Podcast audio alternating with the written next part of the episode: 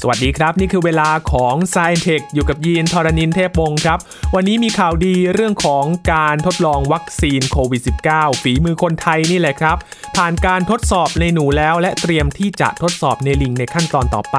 ถ้าประสบความสำเร็จ คาดการกันว่าจะได้ใช้กันในปี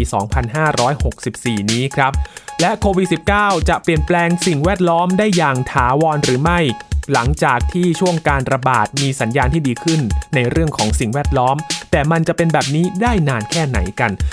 และไปดูงานวิจัยของนักวิจัยจีนครับ ที่เจาะทานน้ำแข็งเพื่อนบ้านเพื่อที่จะศึกษาการเปลี่ยนแปลงอากาศและสิ่งแวดล้อม และพาไปดูเรื่องราวของสัตว์น่ารักน่ารักอย่างเพนกวินครับปรากฏว่าขับถ่ายก๊าซหัวเราะออกมามากเกินไปทำเอานักวิจัยขำกันแทบไม่หยุดกันเลยทีเดียวครับ ทั้งหมดนี้ติดตามได้ใน s ซ i e n Tech วันนี้ครับ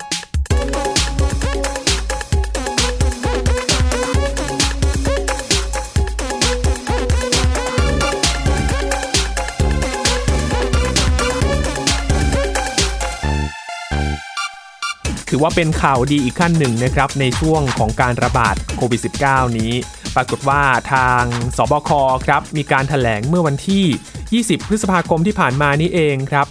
กับผลการทดลองวัคซีนโควิด -19 ชนิด mRNA ที่คนไทยทำเองครับ คาดว่าจะได้ใช้ในปี 2564 นี้ครับ โดยผ่านการทดสอบในหนูแล้ว แล้วก็เตรียมที่จะใช้กับลิงในสัปดาห์ถัดไปนี้นะครับ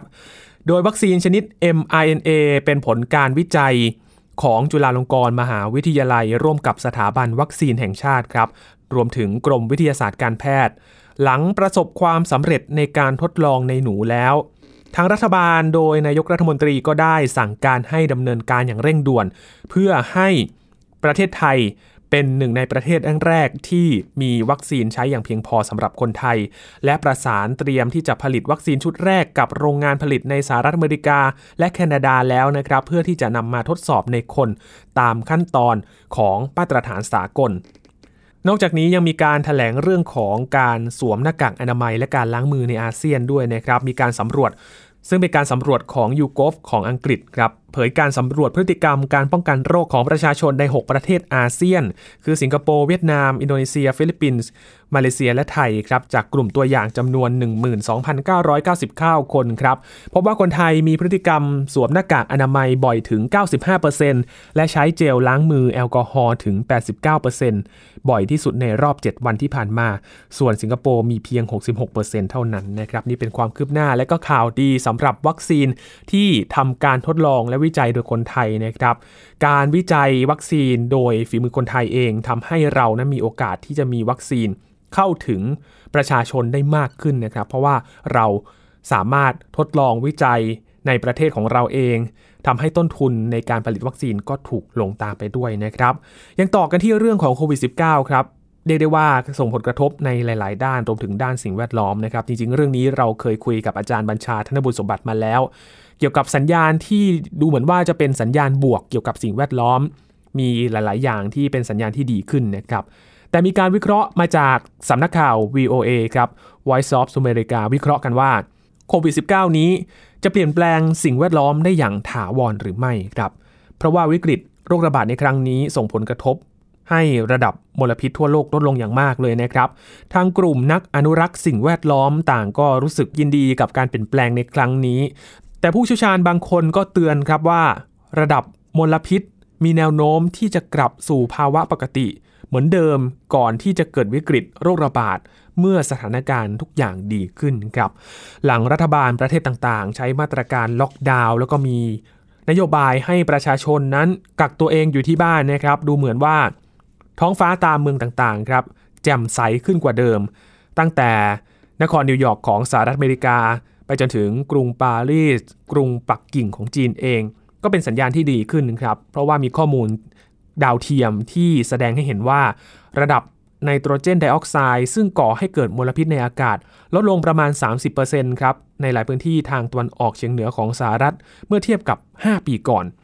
มิเชลเมเนียน นักเศรษฐศาสตร์ที่สถาบัน World Resources Institute ในสหรัฐอเมริกาก็ตั้งข้อสังเกตว่า ในช่วงสัปดาห์ที่ผ่านมานี้ สภาพอากาศที่นครบอสตัน รัฐแมสซาชูเซตส์แจ่มใสมากจนเธอสามารถอ่านตัวอักษรที่อยู่ด้านบนของอาคาร Prudential ซึ่งเป็นตึกที่มีชื่อเสียงแห่งหนึ่งของเมืองนี้นะครับ ซึ่งเธอไม่เคยมองเห็นตัวอักษรเหล่านั้นมาก่อนเลยครับและนับตั้งแต่ผู้ว่าการรัฐแมสซาชูเซตส์เริ่มสั่งปิดโรงเรียนและธุรกิจต่างๆ ตั้งแต่วันที่ 24 มีนาคมที่ผ่านมา ปรากฏว่าการจราจรบนท้องถนนในพื้นที่ ลดลงราว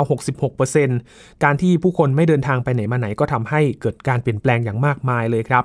ปริมาณการจราจรบนท้องถนน และการเดินทางทางอากาศที่ลดลงอย่างมาก ก็ทำให้ความต้องการน้ำมันทั่วโลกลดลงอย่างมากด้วยเช่นเดียวกันนะครับ ที่ผ่านมาสหรัฐอเมริกาเป็นประเทศที่ใช้น้ำมันมากกว่าประเทศอื่นๆ แต่ปริมาณความต้องการน้ำมันของสหรัฐ ลดลงต่ำกว่าอัตราเฉลี่ยในเดือนมกราคม ถึงกลางเดือนมีนาคมถึง 31%ด้วยกันนะครับตามรายงานของสำนักงานข้อมูลด้านพลังงานของสหรัฐ Carbon Beef เว็บไซต์การวิจัยสภาพอากาศของประเทศอังกฤษ ก็คาดการว่าการลดลงของการผลิตเชื้อเพลิงฟอสซิล อย่างเช่นถ่านหินน้ำมันและก็ก๊าซธรรมชาติ อาจช่วยลดการปล่อยมลพิษลง 5.5%ในปีนี้ ซึ่งนับว่าลดลงมากที่สุดเท่าที่เคยมีมา และลดลงมากกว่าในช่วงเศรษฐกิจถดถอยครั้งใหญ่ ปี 2551 ถึง 2552 ถึง 4 เท่าด้วยกันนะครับ แต่ว่าในทิศทางที่ดีขึ้นแบบนี้ก็มีผู้เชี่ยวชาญบางคนก็ออกมาบอกว่าในการเปลี่ยนแปลงที่ไปในทางที่ดีขึ้นนี้ ไม่น่าจะอยู่ได้นานครับ คุณมิคาเอล เจอราดผู้อำนวยการศูนย์กฎหมาย ซาบัน Center of Climate Change Law ที่มหาวิทยาลัยโคลอมเบียในนครนิวยอร์กก็คาดการณ์ว่าสถานการณ์ต่างๆ จะกลับมาเป็นเหมือนเดิมเมื่อวิกฤตโควิด -19 สิ้นสุดลง เพราะภาพถ่าย จากดาวเทียมแสดงให้เห็นว่าระดับมลพิษทางอากาศในประเทศจีน สูงขึ้นเมื่อเร็วๆนี้ครับหลังจากที่บางอุตสาหกรรม เริ่มกลับมาเปิดกิจการหลังจากการแพร่ระบาดของไวรัสโควิด -19 ได้ชะลอตัวลง และบางอย่างก็เริ่มกลับมาทำกิจกรรม เหมือนเช่นเคย นอกจากนี้แล้วนะครับวิกฤตโควิด -19 ยังส่งผลกระทบต่อบริษัทพลังงานทดแทนอีกด้วยนะครับโดย Bloomberg NEF องค์กร การวิจัย ด้านพลังงานก็ได้ปรับลดประมาณการด้านการขยายตัวของพลังงานลมทั่วโลก ในปี 2563 ลง 12%และพลังงานแสงอาทิตย์ก็ถูกปรับลดลง 8%ด้วยกัน การลงทุนในพลังงานหมุนเวียนก็มีน้อยลงครับ และยอดขายรถยนต์พลังงานไฟฟ้าก็ลดลง 40%เมื่อเทียบกับปีที่แล้วด้วย จากประมาณการของ Bloomberg NEF เกี่ยวกับการขยายตัวของพลังงานหมุนเวียนก็แสดงให้เห็นว่า โลกของเรายังไม่บรรลุเป้าหมายนะครับในการเปลี่ยนแปลงสภาพภูมิอากาศ ที่กำหนดภายใต้ข้อตกลงกรุงปารีสตามกรอบอนุสัญญาสหประชาชาติปี 2558 ว่าด้วยการควบคุมอุณหภูมิเฉลี่ยของโลกที่เพิ่มขึ้นไม่ให้เกิน 2 องศาเซลเซียสนะครับ คุณโลแกนโกดีสกอตหัวหน้าฝ่ายพลังงานสะอาดของ BNEF ให้สัมภาษณ์กับสำนักข่าว Voice of America ว่ายิ่งความเสียหายทางเศรษฐกิจที่เกิดขึ้นจากโควิด -19 มีมากเท่าไหร่ ก็จะยิ่งเป็นการยากสำหรับโลกของเราที่จะบรรลุเป้าหมายของสหประชาชาติมากขึ้นเท่านั้นนะครับ ก็เป็นอีกสัญญาณหนึ่งนะครับที่ทำให้เตือนว่าการระบาดของโควิด -19 ทำให้ทุกอย่างไม่ได้มีการทำกิจกรรมเหมือนเท่าที่เคยมีมา เป็นสัญญาณที่ดูเหมือนจะดีขึ้น แต่ว่าอีกด้านหนึ่งก็ทำให้หลาย ๆ กลุ่มละเลยเรื่องของการที่จะหาพลังงานทดแทนมาแทนนะครับ ก็เป็นเรื่องที่ทำให้เราต้องฉุกคิดกันอีกครั้งหนึ่งนะครับว่า แม้ว่าโรคระบาดจะทำให้สถานการณ์สิ่งแวดล้อมดีขึ้น ถ้าเรากลับมาเป็นเหมือนเดิม ในเมื่อสถานการณ์ดีขึ้นแล้ว ก็ต้องตระหนักกันมากขึ้นนะครับว่าเราจะทำอย่างไรให้สิ่งแวดล้อมนั้น มันดีขึ้นแบบยั่งยืนต่อไปนั่นเองครับ มาดูงานวิจัยอีกเรื่องหนึ่งที่เกี่ยวข้องกับสิ่งแวดล้อมครับคุณผู้ฟังที่รายงานมาจากสำนักข่าวซินหัวนะครับ มีทีมนักวิจัยจากจีนครับเขาได้สกัดตัวอย่างจากแกนน้ำแข็ง จากทานน้ำแข็งนอกประเทศเป็นครั้งแรก ซึ่งสิ่งนี้จะช่วยในการศึกษาประวัติศาสตร์การเปลี่ยนแปลงสภาพภูมิอากาศ และสิ่งแวดล้อมในที่ราบสูงจิงไห่ทิเบต และพื้นที่โดยรอบนะครับ โดยทีมวิจัยประกอบด้วยสมาชิก 10 คนด้วยกันครับนำโดยสถาบันวิจัยที่ราบสูงทิเบตภายใต้การอุปถัมภ์ของสถาบันบัณฑิตวิทยาศาสตร์จีน เพิ่งเสร็จสิ้นการสำรวจทางวิทยาศาสตร์ ที่ใช้เวลากว่า 108 วัน ในเทือกเขาการาโกรัม ของภูมิภาคกิลกิตปาติสถาน ตั้งแต่ตุลาคม 2019 ถึงมกราคม 2020 นะครับด้วยความช่วยเหลือของคณะกรรมการวิจัยอวกาศ และบรรยากาศชั้นสูงของปากีสถาน ในขณะที่ทาน้ำแข็งหลายแห่งทั่วโลกก็กำลังลดน้อยถอยลงไปนะครับเนื่องจากอุณหภูมิโลกที่สูงขึ้น เกิดจากการเปลี่ยนแปลงของสภาพภูมิอากาศ แต่ว่าก็ยังหลงเหลือทาน้ำแข็งในภูมิภาคภูเขาแห่งนี้นะครับที่ยังรักษาสภาพคงที่อยู่มาตั้งแต่ในปี 1990และยังมีบางส่วนกำลังขยายตัวด้วยนะครับ ก็เรียกความสนใจให้กับนักวิทยาศาสตร์ทั่วโลกไปศึกษากัน นักวิจัยใช้ระบบขุดเจาะที่พัฒนาขึ้นมาเองนะครับจนได้ตัวอย่างแกนน้ำแข็ง ที่มีความยาวรวมกว่า 110 เมตรครับที่ระดับความสูง 5,600 เมตร จากทานน้ำแข็งปีอาโฟพวกเขายังสกัดแกนน้ำแข็ง 4 ชิ้น จากพื้นก้นทะเลสาบ 2 แห่งที่อยู่ใกล้เคียงกันด้วยนะครับ ก็คือทะเลสาบชิโอซา และก็ทะเลสาบไซฟูมูลุก โดยหัวหน้าทีมวิจัยคุณสุยไปชิง ก็ระบุว่าทาน้ำแข็งบนภูเขาสูงสามารถบันทึกสภาพอากาศ และสภาพแวดล้อมของเราที่ผนึกอยู่ในน้ำแข็งและตะกอนในทะเลสาบนะครับ แล้วก็จะมีส่วนช่วยในการศึกษาการเปลี่ยนแปลงของทานน้ำแข็งได้ครับ โดยตัวอย่างแกนน้ำแข็งเหล่านี้ก็จะถูกส่งไปยังห้องปฏิบัติการ ซึ่งนักวิทยาศาสตร์จะใช้เทคนิคและอุปกรณ์พิเศษ ในการวิเคราะห์ตัวชี้วัดด้านสิ่งแวดล้อมนะครับ อย่างเช่น ไอโซโทปของออกซิเจน ผงฝุ่นขมเหลาดำอนุภาคต่างๆ และโลหะหนัก โดยคุณสวีกล่าวว่า ข้อมูลที่ได้ก็จะถูกนำไปศึกษาการเปลี่ยนแปลงสภาพภูมิอากาศ และสิ่งแวดล้อมในภูมิภาคช่วงพันปีที่ผ่านมาครับโดยคุณสวีระบุว่าเขตภูเขาแห่งนี้ เป็นแหล่งน้ำสำคัญในท้องถิ่นนะครับ หากทราบว่า ทานน้ำแข็งมีการเปลี่ยนแปลงได้อย่างไรในช่วงหลายร้อยปีที่ผ่านมา ก็จะช่วยให้นักวิทยาศาสตร์ทำนายอนาคตของทานน้ำแข็ง และสำรวจเส้นทางไปสู่การพัฒนาที่ยั่งยืนในภูมิภาคได้ครับ นอกจากนี้ทางทีมนักวิจัยก็ยังมีแผนในการเจาะตัวอย่างเพิ่มเติมในประเทศเพื่อนบ้านอื่น ๆ อีกด้วยนะครับ อย่างเช่นทาจิกิสถานคีกิสถาน แต่ว่า ก็ถูกเลื่อนออกไปก่อนเนื่องจากการแพร่ระบาดของโควิด -19 ก็ทำให้โครงการนั้นต้องหยุดชะงักลงไปก่อนนะครับ แต่ว่าก็ได้ตัวอย่างที่น่าสนใจจากปากีสถานมาแล้ว น่าจะได้ผลการศึกษาที่น่าสนใจหลายอย่างเลยนะครับสำหรับแกนน้ำแข็ง เชื่อหรือไม่ครับว่าสามารถย้อนดูประวัติศาสตร์ ในเรื่องของการเปลี่ยนแปลงภูมิอากาศในอดีตได้หลายปีมากๆเลยนะครับ เรื่องนี้คุยกับอาจารย์บัญชาธนบุตรสมบัติไว้แล้วครับ ในเร็วๆนี้ติดตามได้ใน Science Tech นะครับ จะมาไขความกระจ่างกันว่า แกนน้ำแข็งเหล่านี้ทำไมทำให้เราย้อนดูเรื่องราวของสภาพภูมิอากาศในอดีตได้นานขนาดนั้น ติดตามได้ใน Science Tech นะครับ ช่วงนี้พักกันก่อนครับ ช่วงหน้าจะพาไปติดตามเรื่องราวของทีมนักวิจัยที่เขาไปศึกษาเพนกวินครับ เป็นเรื่องสำคัญที่เกิดขึ้นในทีมนักวิจัย แต่ปรากฏว่าในเรื่องสำคัญนี้ก็มีข้อมูลใหม่ที่น่าสนใจมาก ๆ เลยครับ และไปติดตามเรื่องราวของการค้นหาดาวเคราะห์นอกระบบสุริยะนะครับที่น่าสนใจกันเลยทีเดียว กับความเป็นไปได้ที่ว่า อาจจะสามารถค้นหาได้ด้วยแสงออโรราครับ จะเป็นยังไงติดตามได้ใน Science Tech ช่วงหน้าครับ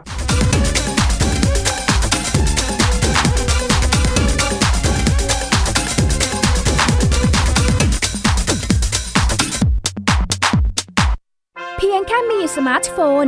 ก็ฟังได้ Thai PBS Digital Radio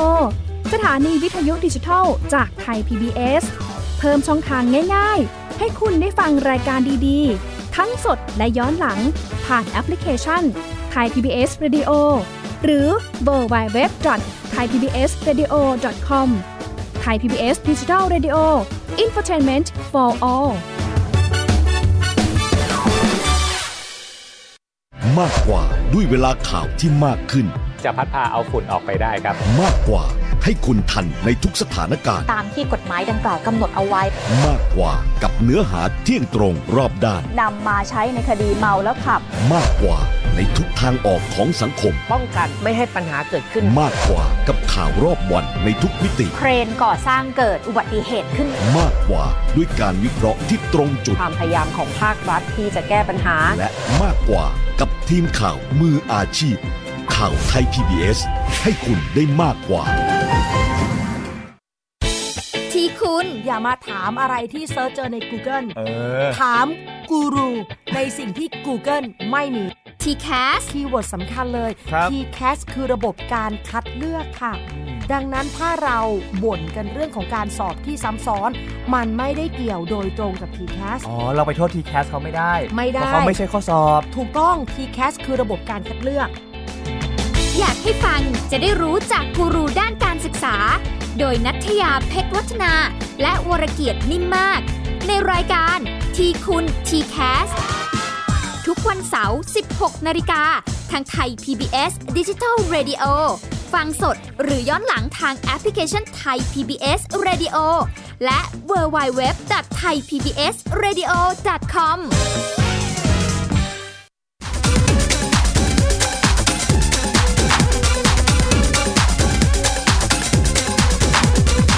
มาติดตาม Science Tech กันต่อนะครับกับเรื่องราวที่น่าสนใจในเรื่องวิทยาศาสตร์และเทคโนโลยีนะครับ มาดูกันที่เรื่องของสัตว์น่ารักน่ารักอย่างเพนกวินกันบ้างครับคุณผู้ฟังครับ เป็นเรื่องที่มีการทดลองของทีมนักวิทยาศาสตร์ครับเข้าไปศึกษาเพนกวินจักรพรรดิฝูงหนึ่งซึ่งอาศัยอยู่บนเกาะใกล้กับทวีปแอนตาร์กติกาครับ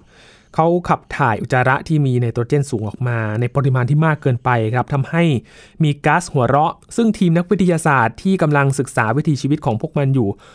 สูดดมเข้าไปจนเกิดอาการเรียกได้ว่าหัวเราะไม่หยุดเลยครับขำกลิ้ง แล้วก็หยุดไม่ได้กันเลยทีเดียวครับ รื่องราวที่เกิดขึ้นนี้เกิดขึ้นในทีมนักวิทยาศาสตร์นานาชาติ ประจำศูนย์ศึกษาชั้นดิน เยือกแข็งคงตัว แห่งมหาวิทยาลัยโคเปนเฮเกนของเดนมาร์กครับก็ระบุถึงเรื่องราวที่เกิดขึ้น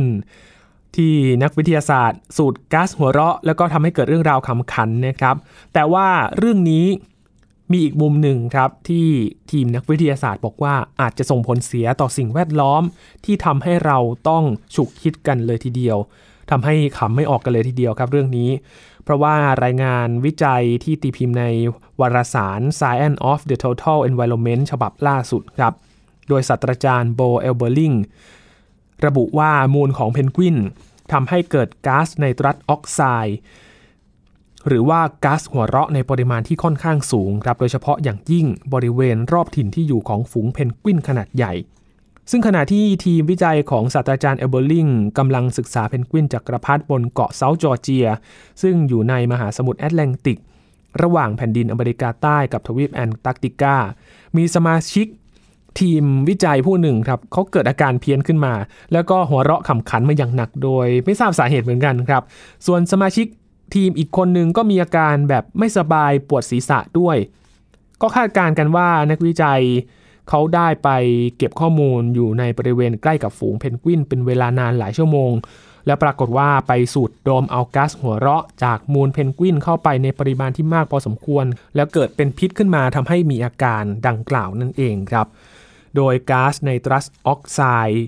ที่มาจากมูลของเพนกวินที่มีปริมาณไนโตรเจนสูง เนื่องจากว่าพวกมันกินปลาและก็ตัวคริวครับ ตัวคริวคือสัตว์ทะเลที่มีเปลือกหุ้ม รูปร่างคล้ายกับกุ้งตัวเล็กจิ๋วที่มีไนโตรเจนอยู่มากเป็นอาหารครับ โดยมูลของเพนกวินที่ขับถ่ายออกมาก็จะถูกแบคทีเรียในดิน เปลี่ยนให้เป็นก๊าซไนตรัสออกไซด์นั่นเอง ซึ่งเกิดเป็นก๊าซเรือนกระจกที่มีความเป็นพิษครับ และทำลายสิ่งแวดล้อมสูงกว่าคาร์บอนไดออกไซด์ถึง 300 เท่ากันเลยทีเดียวครับนี่แหละครับ คือสิ่งที่ทีมนักวิทยาศาสตร์กังวล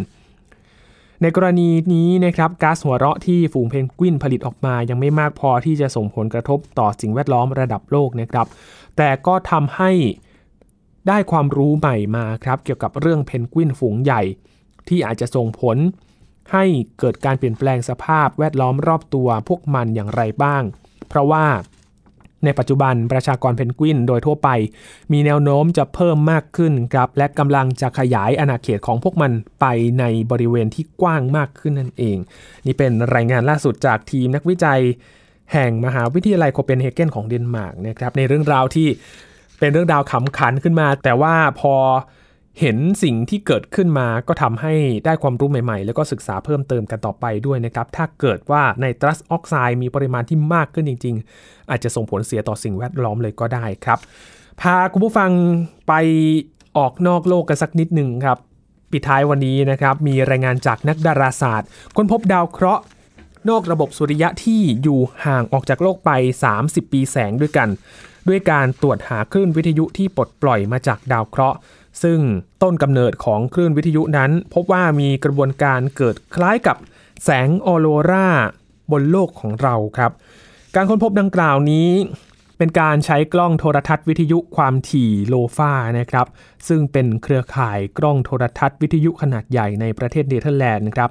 จากข้อมูลก็พบว่า ดาวเคราะห์มีมวลน้อยกว่าโลกประมาณ 5 เท่า โคจรรอบดาวแคระแดงที่ชื่อว่า GJ 1151ครับ มีคลื่นวิทยุปลดปล่อยออกมาจากดาวเคราะห์เกิดปฏิกิริยาระหว่างอนุภาค มีประจุจากดาวฤกษ์ประทะเข้ากับแก๊สในชั้นบรรยากาศของดาวเคราะห์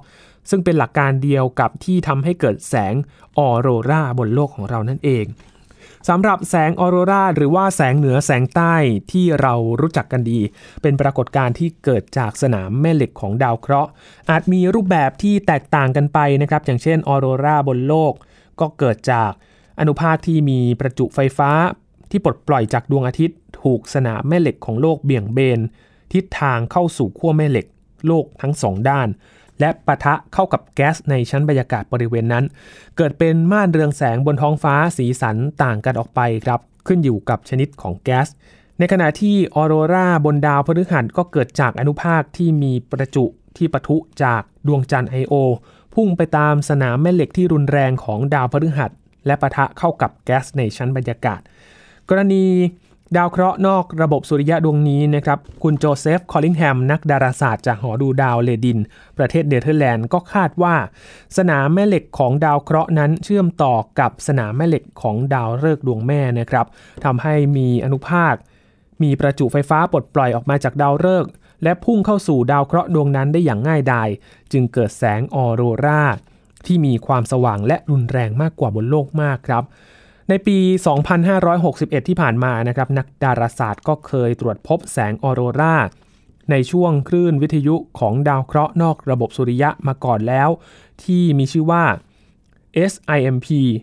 J0136566 3บวก 0933473 นะครับ เป็นดาวเคราะห์ที่ลอยเคว้งอยู่ในอวกาศอย่างโดดเดี่ยว นับเป็นการค้นพบแสงออโรรา บนวัตถุคล้ายดาวเคราะห์ที่อยู่นอกระบบสุริยะเป็นครั้งแรก และในขณะที่ผลการสำรวจล่าสุดนะครับ เป็นแสงออโรราบนดาวเคราะห์นอกระบบสุริยะที่โคจรรอบดาวเคราะห์แดง ซึ่งเป็นหนึ่งในประเภทของดาวฤกษ์ที่พบได้มากที่สุดในเอกภพนั่นเอง ดังนั้นผลการสำรวจในครั้งนี้ก็อาจจะเป็นประโยชน์นะครับ ในการค้นหาและศึกษาดาวเคราะห์นอกระบบสุริยะได้ในอนาคตนะครับ โดยสิ่งที่ นักดาราศาสตร์จะต้องทำต่อไปก็คือการค้นหาหลักฐานอื่นๆครับเพื่อยืนยันว่ามีดาวเคราะห์โคจรรอบดาวฤกษ์ GJ 1151อยู่จริง ๆ และพิสูจน์ให้ได้ว่า สัญญาณวิทยุที่ได้ตรงกับคาบการโคจรของดาวเคราะห์หรือไม่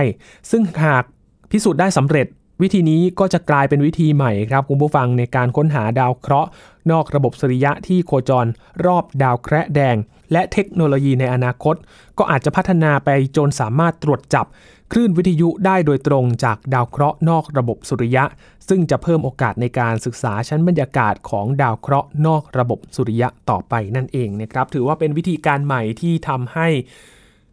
นักดาราศาสตร์สามารถค้นหาดาวเคราะห์นอกระบบสุริยะมากขึ้นนะครับ กับความหวังที่ว่าจะมีดาวเคราะห์ที่คล้ายโลก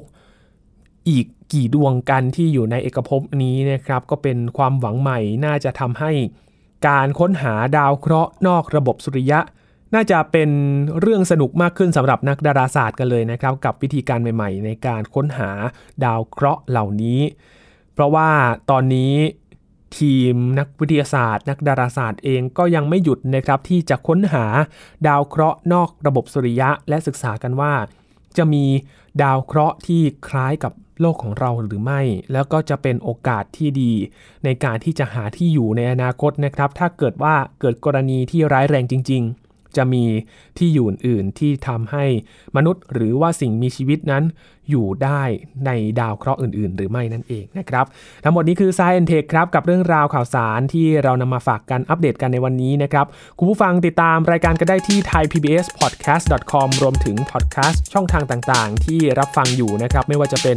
Apple Podcast Google Podcast หรือว่า Spotify อัปเดตเรื่องราว วิทยาศาสตร์เทคโนโลยี และนวัตกรรมกับเราใน Science Tech นะครับ กดติดตามไว้ และคุณจะไม่พลาดเรื่องราวเหล่านี้กับเราในทุกๆ สัปดาห์กันเลยครับ ช่วงนี้ยีนทรณินเทพวงศ์ขอบพระคุณสำหรับการติดตามรับฟังนะครับ ลาไปก่อนนะครับ สวัสดีครับ